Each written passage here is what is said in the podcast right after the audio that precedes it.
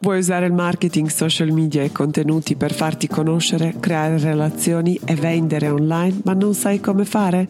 Questo è il podcast per te. Sono Alexandra e semplifico il marketing. Benvenuto nel podcast Comunicare per connettere. Iniziamo?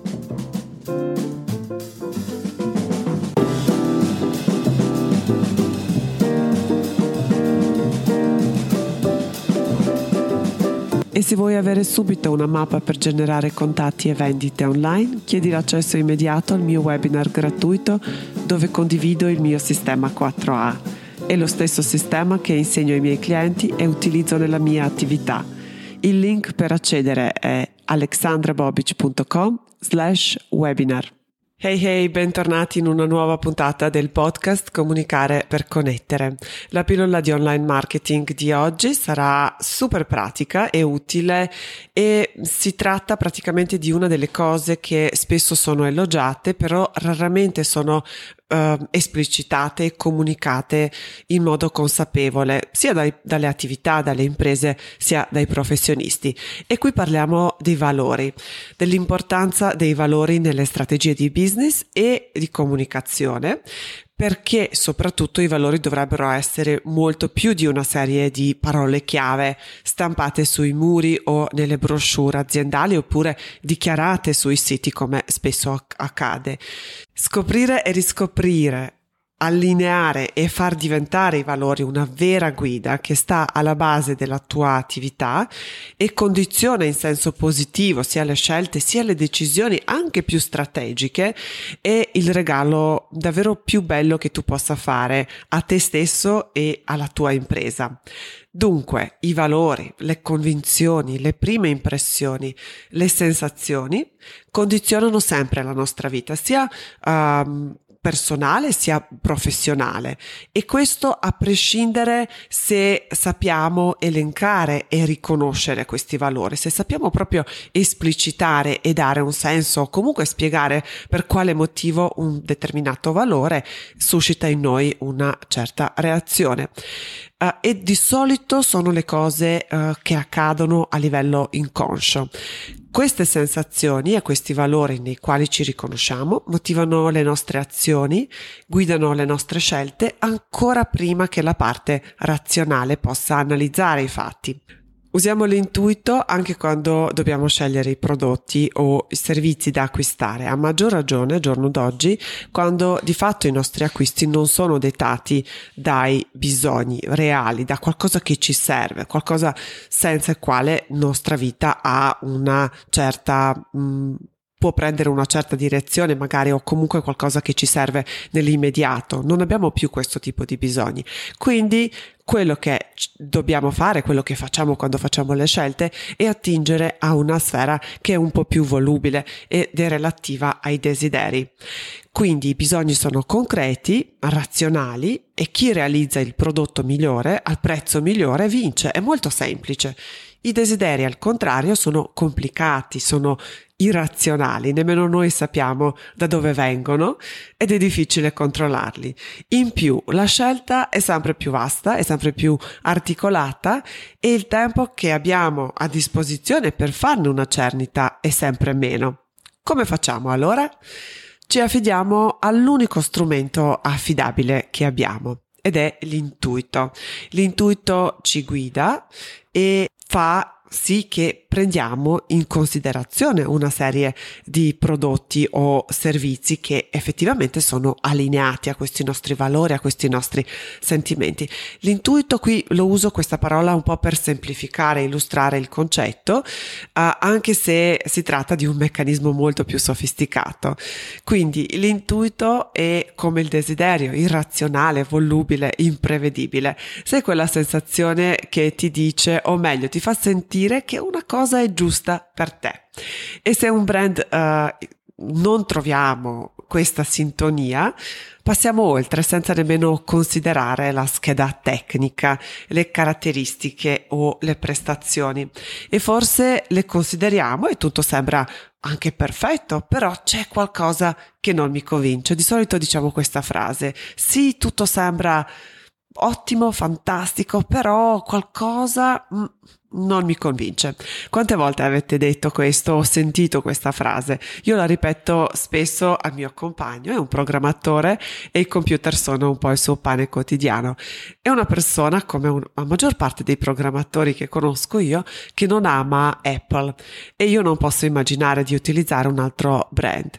E uh, la cosa, questa mia decisione, a lui sembra così irrazionale, non la comprende proprio perché mi dice che sono ottimi prodotti, però le prestazioni spesso sono mediocri o alcune caratteristiche tecniche sono spesso uh, mediocri, considerando soprattutto quello che c'è sul mercato, l'offerta che c'è sul mercato. E quindi dice che uh, confrontando queste prestazioni il prezzo è decisamente elevato, quindi dice che è un prodotto sopravvalutato. Penso che chiunque conosca un programmatore possa riconoscersi un po' in questo, in questo, in questo scenario, in questa, questa, descrizione.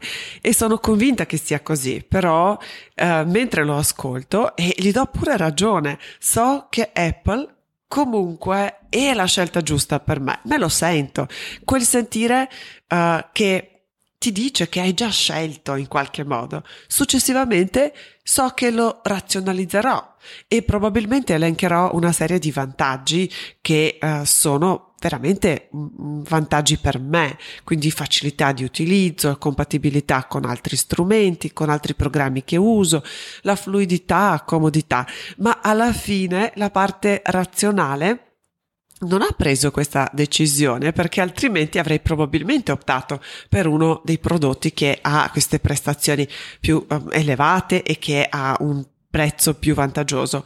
Quindi uh, la nostra mente ha il compito di giustificare, di razionalizzare la decisione che nasce in una parte uh, primordiale del nostro cervello, quella governata dal nostro intuito.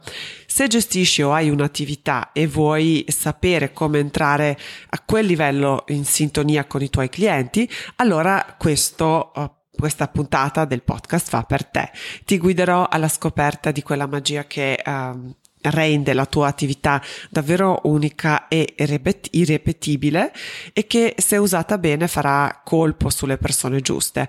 Perché puoi anche avere il miglior prodotto e servizio ma vincerà sempre chi sa vendere l'emozione la soluzione, la sensazione oppure l'idea di un prodotto. E prima di continua- continuare vorrei solo ricordarti di iscriverti a questo podcast su Apple oppure su Spotify perché così non perderai le prossime uh, puntate che sono in arrivo. La prima cosa che le aziende e i professionisti fanno quando iniziano è creare una mission e vision statement, quindi una dichiarazione. Questo mission e vision sono molto importanti quasi per tutti. Eh, lo insegno pure io, ho anche una serie di esercizi con cui aiuto i miei studenti per formulare queste dichiarazioni, queste, queste frasi che sono davvero molto importanti, che racchiudono tutta una filosofia che sta alla base di un'attività. E la parola però che spesso identifica questo processo quando guido uh, i miei clienti, i miei, i miei studenti, è autoreferenzialità, ovvero la tendenza di utilizzare le parole altisonanti, di spesso ammassare queste parole che spesso però non dicono nulla al tuo cliente. Il primo passo e il test che ti invito uh, a fare qui è di tornare alla tua vision e mission statement e chiederti sono fluide, sono chiare non a te ma al tuo cliente ideale. Quando le pronunci queste frasi, quando pronunci queste parole, è chiaro al tuo cliente cosa vogliono dire, cosa è che vuoi trasmettere con questi concetti. Queste parole devono soprattutto parlare al tuo cliente ideale e uh, non devono semplicemente essere una serie di parole autoreferenziali che hanno un senso solo per te. E poi un altro elemento molto importante è uh, chiederti se questi um, concetti e queste, queste frasi ispirano ogni tuo prodotto, ogni tuo servizio, ogni interazione interna ed esterna um, nell'azienda oppure con i clienti. Dovresti vivere e usare questi concetti in modo davvero coerente perché allora ad ogni punto in cui il tuo cliente incontra la tua azienda può ritrovare questi valori e questi concetti. E come lo saprai se questa cosa funziona, magari se hai azzeccato e se riesci a trasmettere al meglio tutte queste cose? Allora, di solito uh, i complimenti che ricevi dalle persone che ti conoscono, che lavorano con te, uh, sono allineate quasi perfettamente allineate a quello che vuoi comunicare. Quindi se la parola e l'esperienza delle, dell'eleganza è importante per il tuo brand, le persone dovrebbero, nei loro feedback, nel feedback che ti lasciano, nei commenti che lasciano, dovrebbero apprezzare proprio questo aspetto. Quindi c'è questa eh, corrispondenza, corrispondenza tra i tuoi valori e quello che le persone effettivamente riconoscono e ti riconoscono. Allora, se la risposta a questa domanda, a questo esercizio è sì, quindi sei allineato, i tuoi clienti capiscono i tuoi valori, tutto quello che fai, tutto quello che crei è allineato, allora posso solo dirti complimenti. Questa puntata molto probabilmente non ti serve. Se invece hai qualche dubbio, allora non ti resta che cercare di scoprire o riscoprire quello che ti rende unico per allineare l'esperienza dei tuoi clienti, dei tuoi fornitori, dei tuoi dipendenti e chi altri si relaziona con il tuo brand online e offline con quella magia che sta alla base della tua attività. Guadagnerai davvero molto in termini di efficacia, di riconoscibilità e soprattutto consapevolezza tua che poi renderà davvero tutte le scelte un po' più semplici, un po' più immediate, un po' più incisive. Ti consiglio di fare questo esercizio prima di creare uh, il tuo sito oppure la tua immagine coordinata, prima di fare uh, o di intraprendere un qualsiasi progetto o di prendere una qualsiasi decisione importante per la tua attività. Fai in modo che tutto quello che fai sia ancorato nelle risposte alle cinque domande che ti elencherò adesso. Ricordati anche di scrivere o registrare il vocale con le tue risposte perché se fai questo esercizio a mente le risposte sicuramente le dimenticherai ed è un peccato perché eh, in queste risposte sta davvero un po' la forza e la chiarezza dei tuoi messaggi e della tua comunicazione online e offline. La prima domanda che ti uh, consiglio di riflettere è cosa ti rende unico. Allora, la tua nicchia non è il settore o l'ambito in cui lavori, non è quello che cerchiamo, non è quello che ti rende unico. Ti consiglio e ti invito di pensare a qual è il posto sul mercato che nessuno può occupare e nemmeno imitare. Le domande da farti per aiutarti in questa riflessione è cos'è che i tuoi clienti apprezzano di più? Perché scelgono proprio te e non il tuo competitor che apparentemente fa la stessa cosa?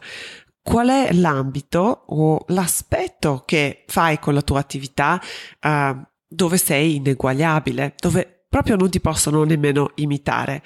E qui non devi pensare alle cose stratosferiche, molto grandi e molto particolari, forse anche semplicemente il modo in cui elabori la richiesta o forse il servizio clienti, uh, la velocità e la precisione con la quale riesci ad organizzare il tuo lavoro, oppure una particolare caratteristica del tuo prodotto uh, o del tuo servizio, la creatività, la disponibilità, il modo in cui risolvi i problemi.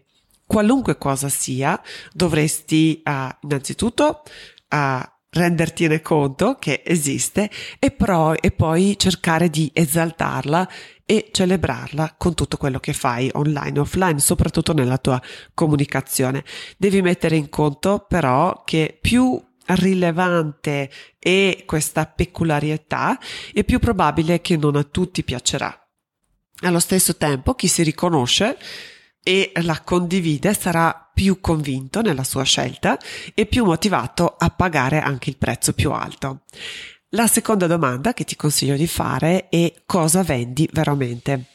Qual è il problema che risolvi oppure qual è l'emozione o l'esperienza che permetti di vivere ai tuoi clienti? Il valore va mh, oltre, di solito va oltre il prodotto o il servizio in sé. Se vendi porte blindate, forse è la sensazione di protezione, sicurezza. Se vendi mobili antichi, forse è la bellezza, la tradizione, la salvaguardia dei, degli oggetti di, del passato. Considera che ognuno di questi valori potrebbe avere una declinazione anche diversa. Potresti vendere pronte blindate di design, quindi abbini sicurezza alla bellezza, oppure potresti uh, restaurare mobili antichi pensati soprattutto per dare quel tocco di calore negli spazi ultramoderni, per esempio. Ricordati che non vendi un prodotto o un servizio, ma l'idea, la soluzione, l'emozione. La terza domanda è cosa ti rende credibile? Qui elenca tutto quello che aggiunge credibilità a quello che fai, l'esperienza che ti ha portato fin qui, uh, le competenze acquisite, i titoli ottenuti. Ci sono stati dei periodi di cambiamento nella tua attività e eventualmente questi periodi, questi momenti hanno mh, condizionato forse il tuo percorso o percorso dell'azienda. Cosa ti ha reso particolarmente bravo nel lavoro che fai? Qual è quel mix di competenze, di conoscenze che rende il tuo intervento così particolare. E anche qui dovresti essere molto specifico, non limitarti ad elencare titoli o tradizione. Eh, la tua esperienza è unica e ti consiglio di valorizzarla al meglio. Il segreto è descrivere queste competenze, queste capacità, non dal tuo punto di vista però, ma come uh, un valore aggiunto per le persone che cerchi di raggiungere. Quindi le persone dovrebbero avere e dovrebbero vedere un beneficio concreto per loro grazie a questa tua esperienza. Quindi, per esempio, per rendere questo concetto un po' più immediato, posso, potrei, per esempio, raccontare che ho lasciato il posto fisso ben due volte e fin qui Sinceramente chi se ne frega, giustamente, ma posso raccontare che ho lasciato il posto fisso, avviato la mia attività e spiegare cosa ho imparato nel percorso. Ora sì che il mio pubblico, voi, comincerete ad ascoltare perché forse potete imparare qualcosa, potete mettere in pratica qualche cosa che ho imparato oppure evitare qualche passaggio inutile. Mm? Altrimenti il fatto che ho lasciato il posto fisso due volte non è che sarà così interessante per nessuno, neanche per quelle persone che magari sono più interessate a quello che faccio e che seguono la mia attività e il mio lavoro con più attenzione. Per vedere questo concetto all'opera, perché ho registrato anche una puntata del podcast che racconta proprio questo, ti consiglio di ascoltare l'ultima puntata oppure c'è una precedente che ho fatto l'anno scorso, mi sembra, che si intitola Cosa ho imparato nei primi, eh, nei primi due anni della mia attività in proprio. Comunque lascerò entrambi i link eh, nelle note di questa puntata.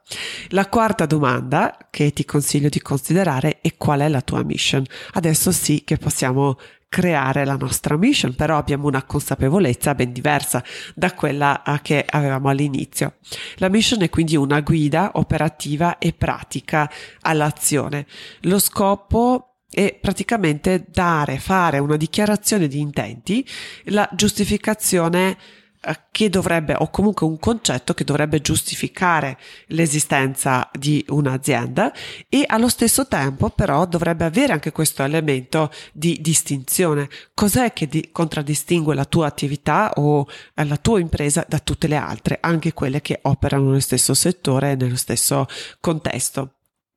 Per fare questo esercizio e per racchiudere e trovare questa mission ti consiglio di racchiudere, riassumere in una massimo due frasi le risposte a queste domande. Chi sei o chi siamo se un'azienda, perché esistiamo e perché a qualcuno dovrebbe importare.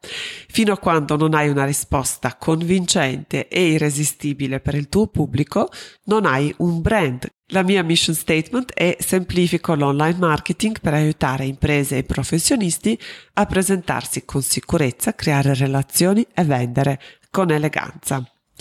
E questo ci porta al quinto e ultimo, uh, ultima domanda, o comunque ultima ref- riflessione che ti consiglio di fare, e di raccontare la tua storia. Non dimenticare la tua storia, abbiamo già accennato, perché i fatti raccontano ma le storie vendono, come dice bravissimo Simon Sinek. Uh, le storie ci permettono di entrare subito in sintonia con le persone e di riconoscerci.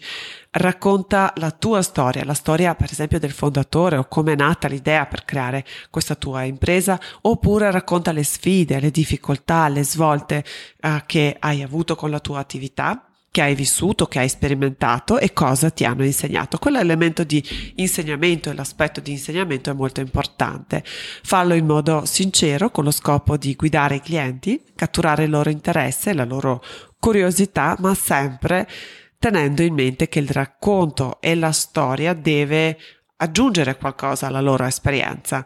Hm? in termini soprattutto di quello che loro possono usare, imparare, scoprire grazie a questa tua storia.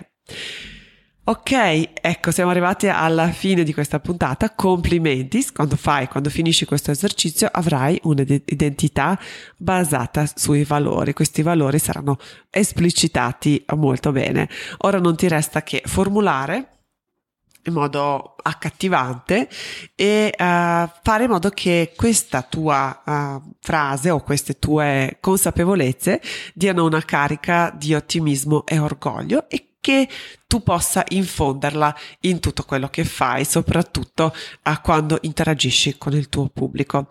E poi usala davvero sempre, questa tua identità scoperta o riscoperta, in tutto quello che fai. Quando rispondi alle mail con un tono di voce dovrebbe, per esempio, rispecchiare questa tua identità. Se devi fare una brochure, fai vedere al grafico anche questa descrizione della tua attività. Quando interagisci con i clienti nel punto vendita, quando scegli le immagini o la grafica per i tuoi profili social, oppure anche quando prepari un documento ufficiale anche un po' noioso come la fattura, anche se le fatture ormai sono elettroniche, però avete capito che L'obiettivo è metterla un po', infonderla in tutto quello che facciamo. Ogni occasione è buona per ribadirla, affermarla e celebrarla. È tutto per questa puntata. Grazie per la tua attenzione e alla prossima. Grazie per aver ascoltato la puntata fino alla fine. Se vuoi continuare la riflessione, mandami un messaggio diretto su Instagram, chiocciola Alexandra Bobic. E se i contenuti che condivido ti sono utili, ti sarei grata se potessi lasciare una recensione oppure una valutazione su Apple Podcast. A presto!